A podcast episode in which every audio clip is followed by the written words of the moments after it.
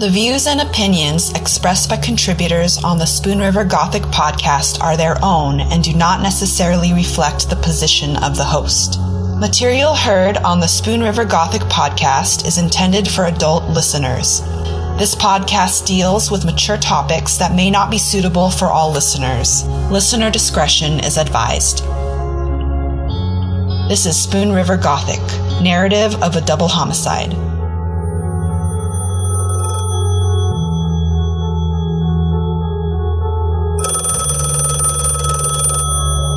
Hello, no one is available to take your call. Please leave a message after the tone.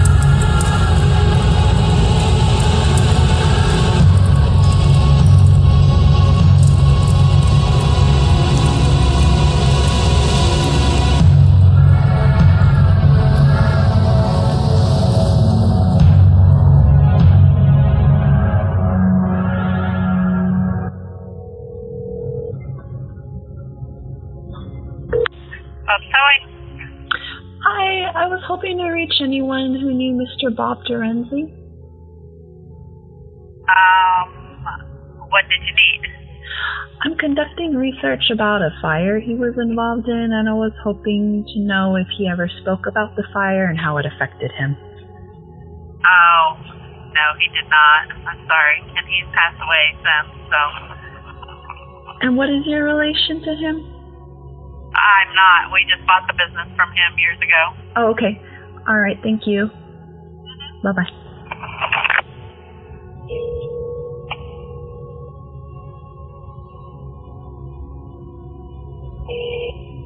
Hello.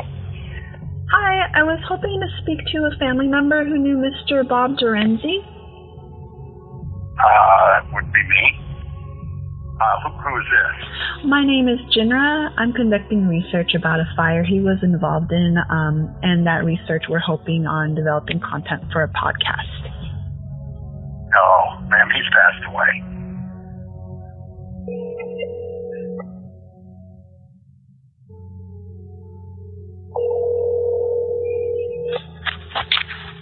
Hello? Hi, I was hoping to reach Mr. John Stanko. Speaking. Hi, my name is Jinra, and I'm conducting research for a criminal justice report for an upcoming podcast that's specifically about the Donald Bull case. And I was hoping to know if it was a good time to ask some questions about the case or if we could schedule a time later. We could probably schedule a time later. Just headed to the airport to pick up my brother, so this is a good time. Okay, when's a good time when are you going to be available? Well, how long would it take, do you think? I would say about half an hour of your time. Okay. All right. You might try me later this afternoon. Oh, okay. All right. All right. Thank you so much. All right. Bye-bye. Thank you. Bye.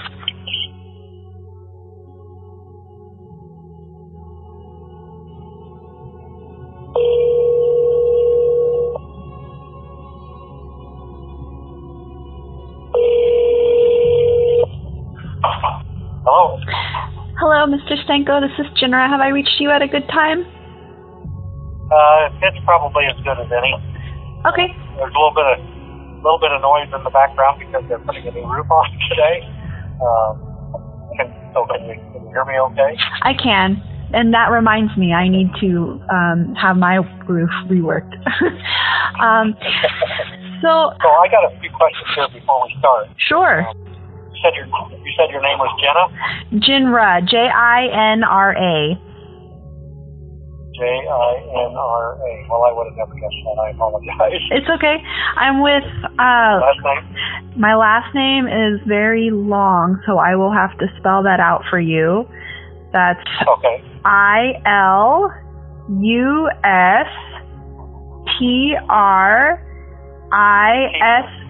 Oh, wait a minute. ILU, S as in Sam or F as in Frank? S as in Sam. Okay. And then go on from there. P-R-I... Okay. S-I-M-O. Illustrisimo. Okay. Tell me spelling. I'm calling with Lonebird Media, and we're currently conducting research for criminal justice support for an upcoming podcast, which is going to be specifically about the Donald Bull case. And right now we're just... I'm sorry? Well, what was the media company? Lonebird? Lonebird Media. And our website is lonebirdmedia.com. Is that L-O-N-E? Yes. B-E-R-G or B-E-R-G? B-I-R-D. Lonebird Media. Oh, Lonebird. Yes. Okay. Yes. Okay. Who else were you assigned to call, if I might ask? Basically, any of the investigators connected to the case, friends and family members of the victim, and friends and family members of the man that was convicted. All right. Well, I'm just kind of curious about all this, how this came about. So. Of course. All right. What are your initial memories of the incident? Well, my initial memories are that we were called for a fire that morning. To the apartment where Donna Thompkins and her daughter lived. After the fire was extinguished, by then the bodies of Donna and Justine were discovered in the house. We were told that they were in there. And at the time that this happened, what was your role with the fire department? I believe at that time I was a lieutenant and was on an engine company, and but I was also a fire investigator. What were your initial suspicions? We didn't have any initial suspicions. And how was it discovered that the fire originated? It was discovered that it was intentional set. The court records say that Miss Donna Tompkins' daughter was found curled next to her. If she was murdered, do you think this is plausible? Well, I wouldn't know why not. Some reports say... This podcast is actually connected to Spoon River College. I'm sorry? This podcast is connected to Spoon River College? No. Well, I'm looking at Lonebird Media, and it's got all about Donna, the investigation of double homicide of Donna and Justine Thompkins and the conviction of Donald Ball Jr. It's called Spoon River Gothic Podcast. Mm-hmm. Is that you? Yes, yes. Okay. So where are you based out of?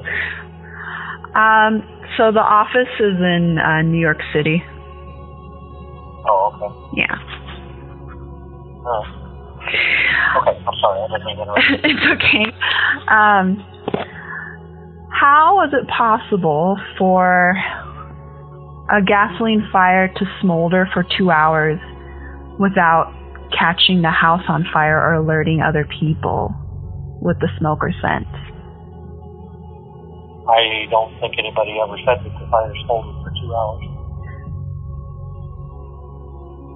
And how was Donald Bull determined as a suspect? There was a lot that went into how he was developed as a suspect. But ultimately, there was a lot of evidence developed, including DNA evidence, that tied into this. As far as the investigation goes, how do you feel that the investigation went on either your side as a fire investigator or the police? I think everybody. I mean, we had a task force that helped investigate this, up to and including ATF, the sheriff's office, the local police, fire department, the state fire marshal's office. There were many agencies involved in this, but I thought everybody worked together fairly well. And did you testify during the Donald Bull trial? What can you tell me about your testimony? I testified to origin and cause, introduced samples that had been taken during the course of the investigation. I think I testified for like 8 hours. Did anything about this case or trial seem off to you? What do you mean by off? Off as in not right? As far as the trial? And, well, the case in general. No, nothing strikes me about it being off. I mean, it was a long investigation. I think it was something like 18 months maybe before Donald Bull was even arrested. Do you feel justice was served? I'm reading this website that says immediately the death was considered suspicious, and I would disagree with that. But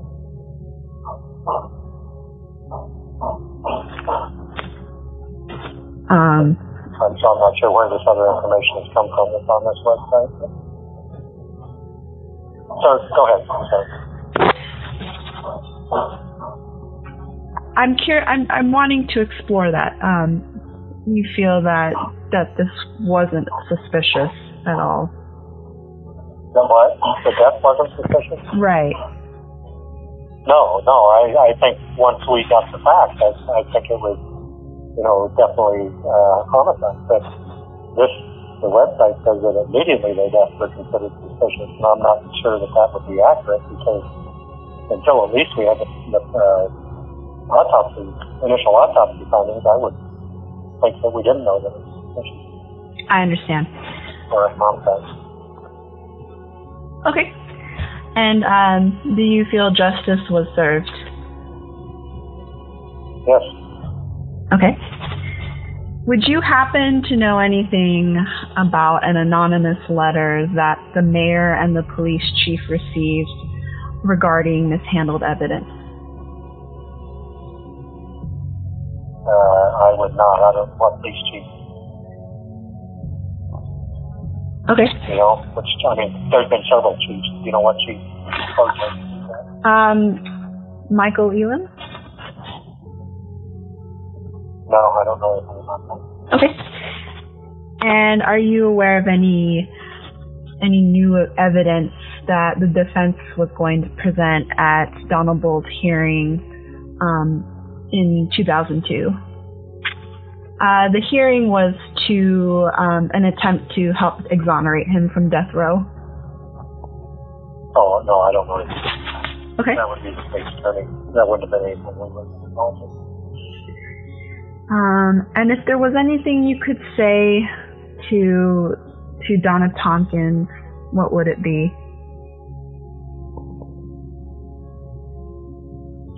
Somehow I don't know.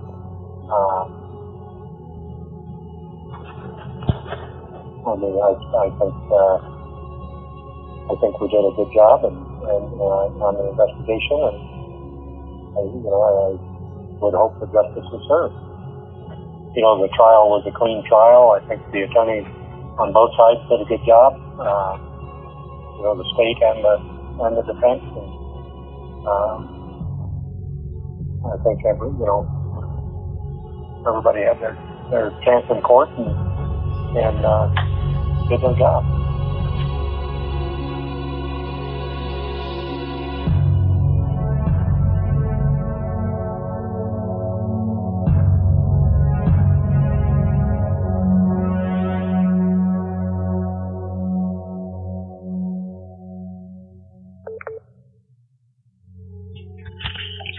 this Jinra? Hi, Jinra. This is Jack Malooly returning your call. Hi, Mr. Malooly. How are you? Good. How are you doing? I'm doing well. So the reason why I was calling is because I'm researching a case you worked on about 30 years ago. Obviously, there was a fire. It involves a gentleman named Donald Bull, and the woman that passed from the case, her name was Donna Tompkins. Okay, what town was that? That was in Canton. Oh, Canton, Illinois? Yes. Yeah, was it just Donna that passed away, or was there a little kid also? There was a little girl. Yeah. And both of them passed away, right? Right. So what are you doing with the podcast? So the intention is just to tell the story as accurately as possible and just to humanize everyone involved.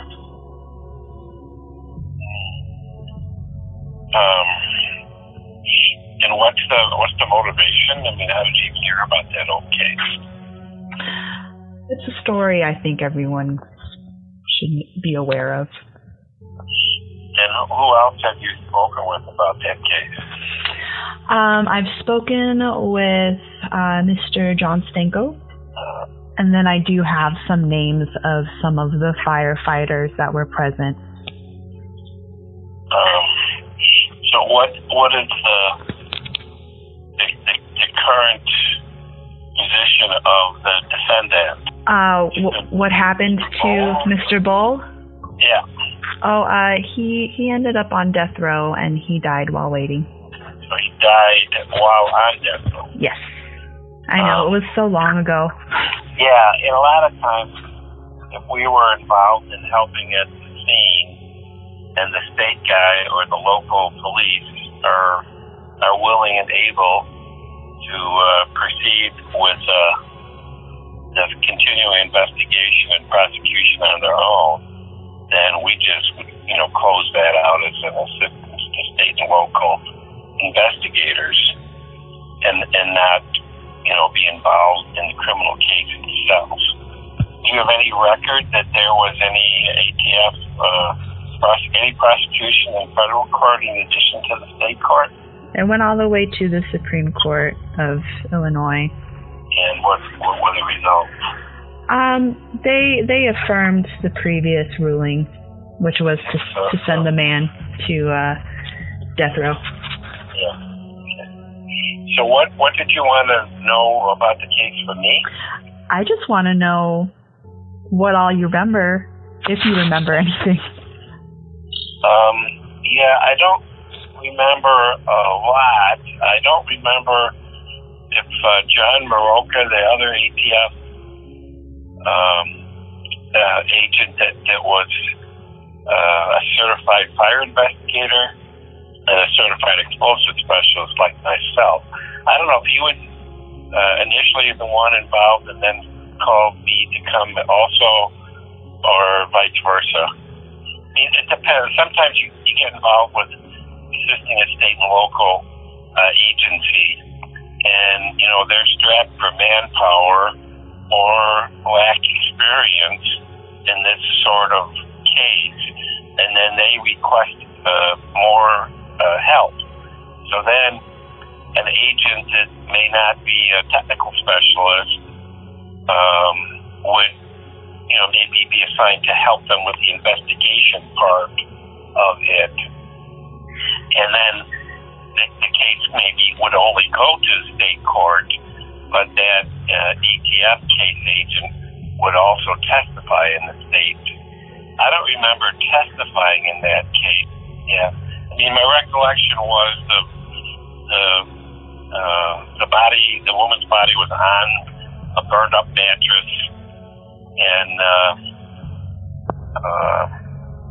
we were postulating that he poured beverage alcohol around Anne and around the body and ignited it in an attempt to, you know, cover up the homicide or whatever. But I don't even remember at this stage if there was any lab results from the state lab. I understand. And John Stanko was,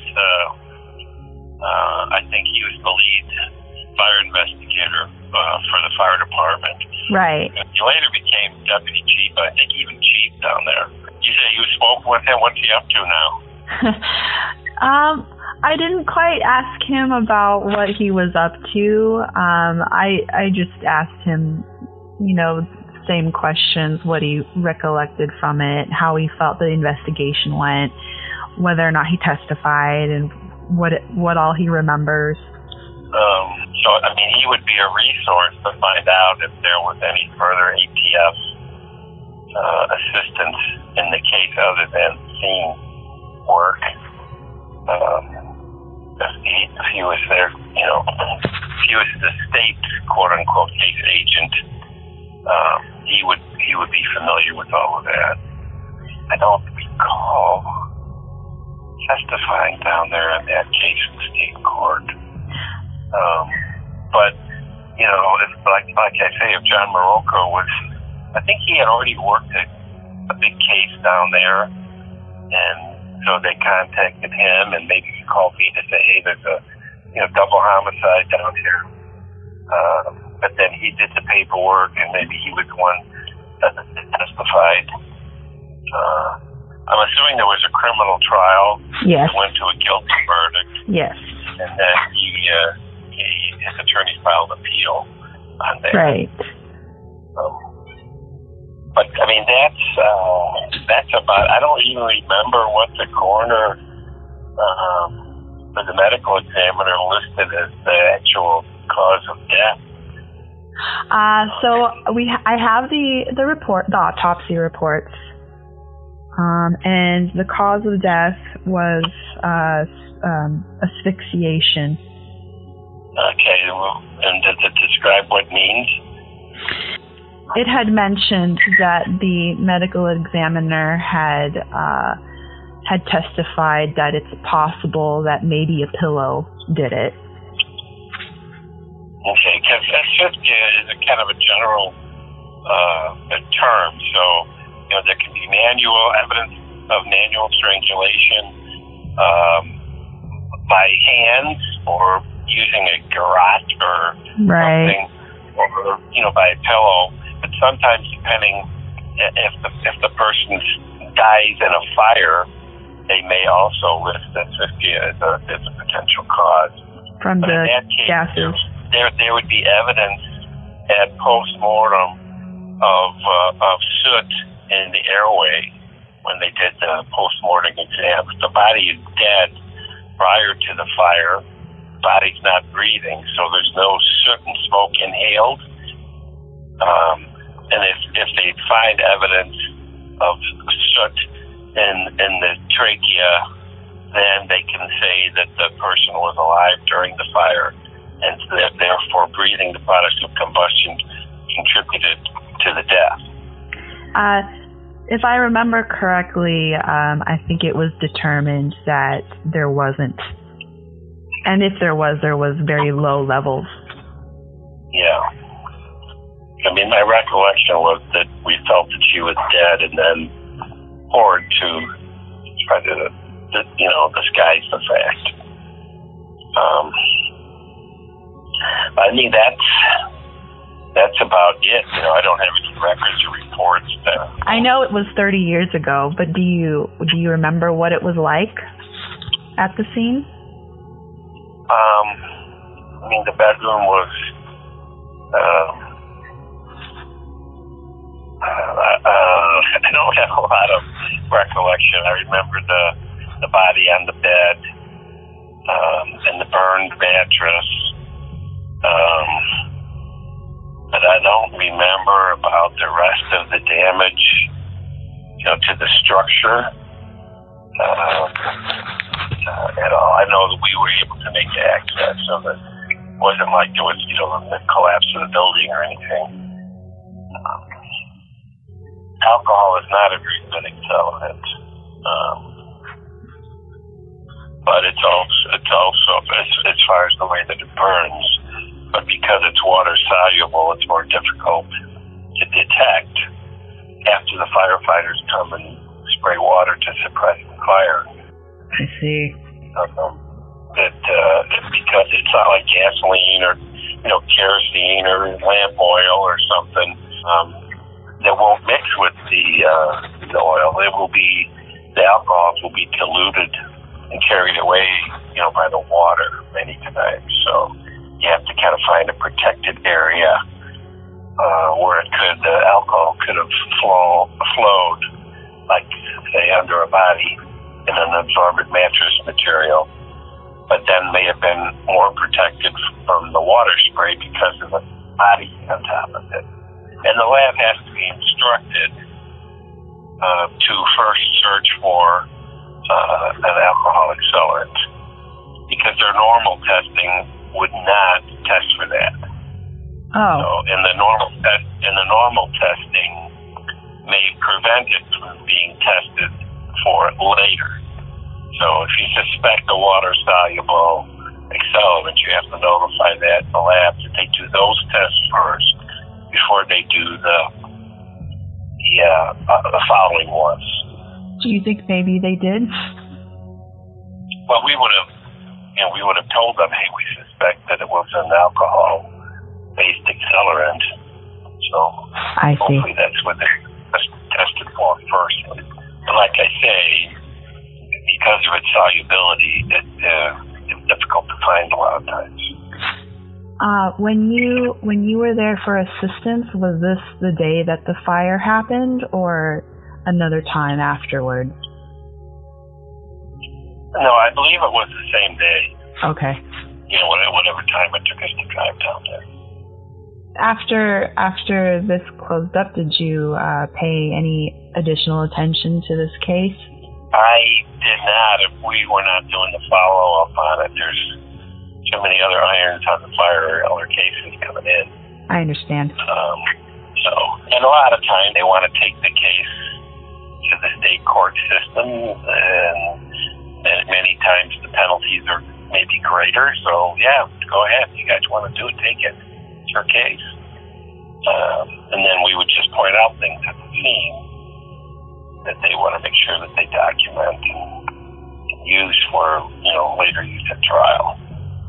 I've actually learned quite a bit just talking to you. Okay, well, I'm glad to help. Sorry that memory after 30 years isn't as good as it should be, probably. Right. But there's so many scenes, you know, every year on top of, you know, multiplied by 30. Wait. Quick question. Yeah. On average, how many cases does the ATF deal with for fires a year? I wouldn't have any recollection about that. I mean, there's stats that I'm sure are available, but you know, there's a difference in that, you know, arson prosecutions that ATF is involved with would be one number, and then a much, much larger number would be fire scenes that special agent certified fire investigators assisted state and local investigators with. So there wouldn't be an ATF prosecution recorded. I see. But in this case, I don't think that there was. But it was in the job description, in the mandate for the specialty position of an ATF certified fire investigator. One of the things that you were supposed to do is provide assistance to and training for state and local investigators. Because our program is much more, sometimes you go to a few weeks of training in the state and you get certified, whereas ours was a minimum 2-year training program to be certified. So,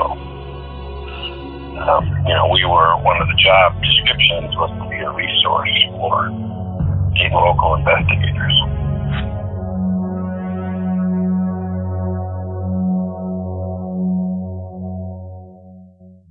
Spoon River Gothic is a production of Lonebird Media in association with CZ Studio. The show is produced by August Olson, editing, directing, and producing by Corey Zimmerman, audio mastering and engineering by E. Mastered. Research is done by Anne Marie Cannon, Chelsea Mesa, and me, Jinra Illustrisimo. Spoon River Gothic is written and hosted by Corey Zimmerman. You can follow the show at czstudio.works and read the blog at spoonrivergothic.com. Show some love by leaving us a rating or review on Spotify, iHeartRadio, Apple Podcasts, or wherever you get your podcasts. And stay tuned for the next episode as we dive deeper into the Donald Bull case. Thank you for listening. This is Spoon River Gothic, Narrative of a Double Homicide.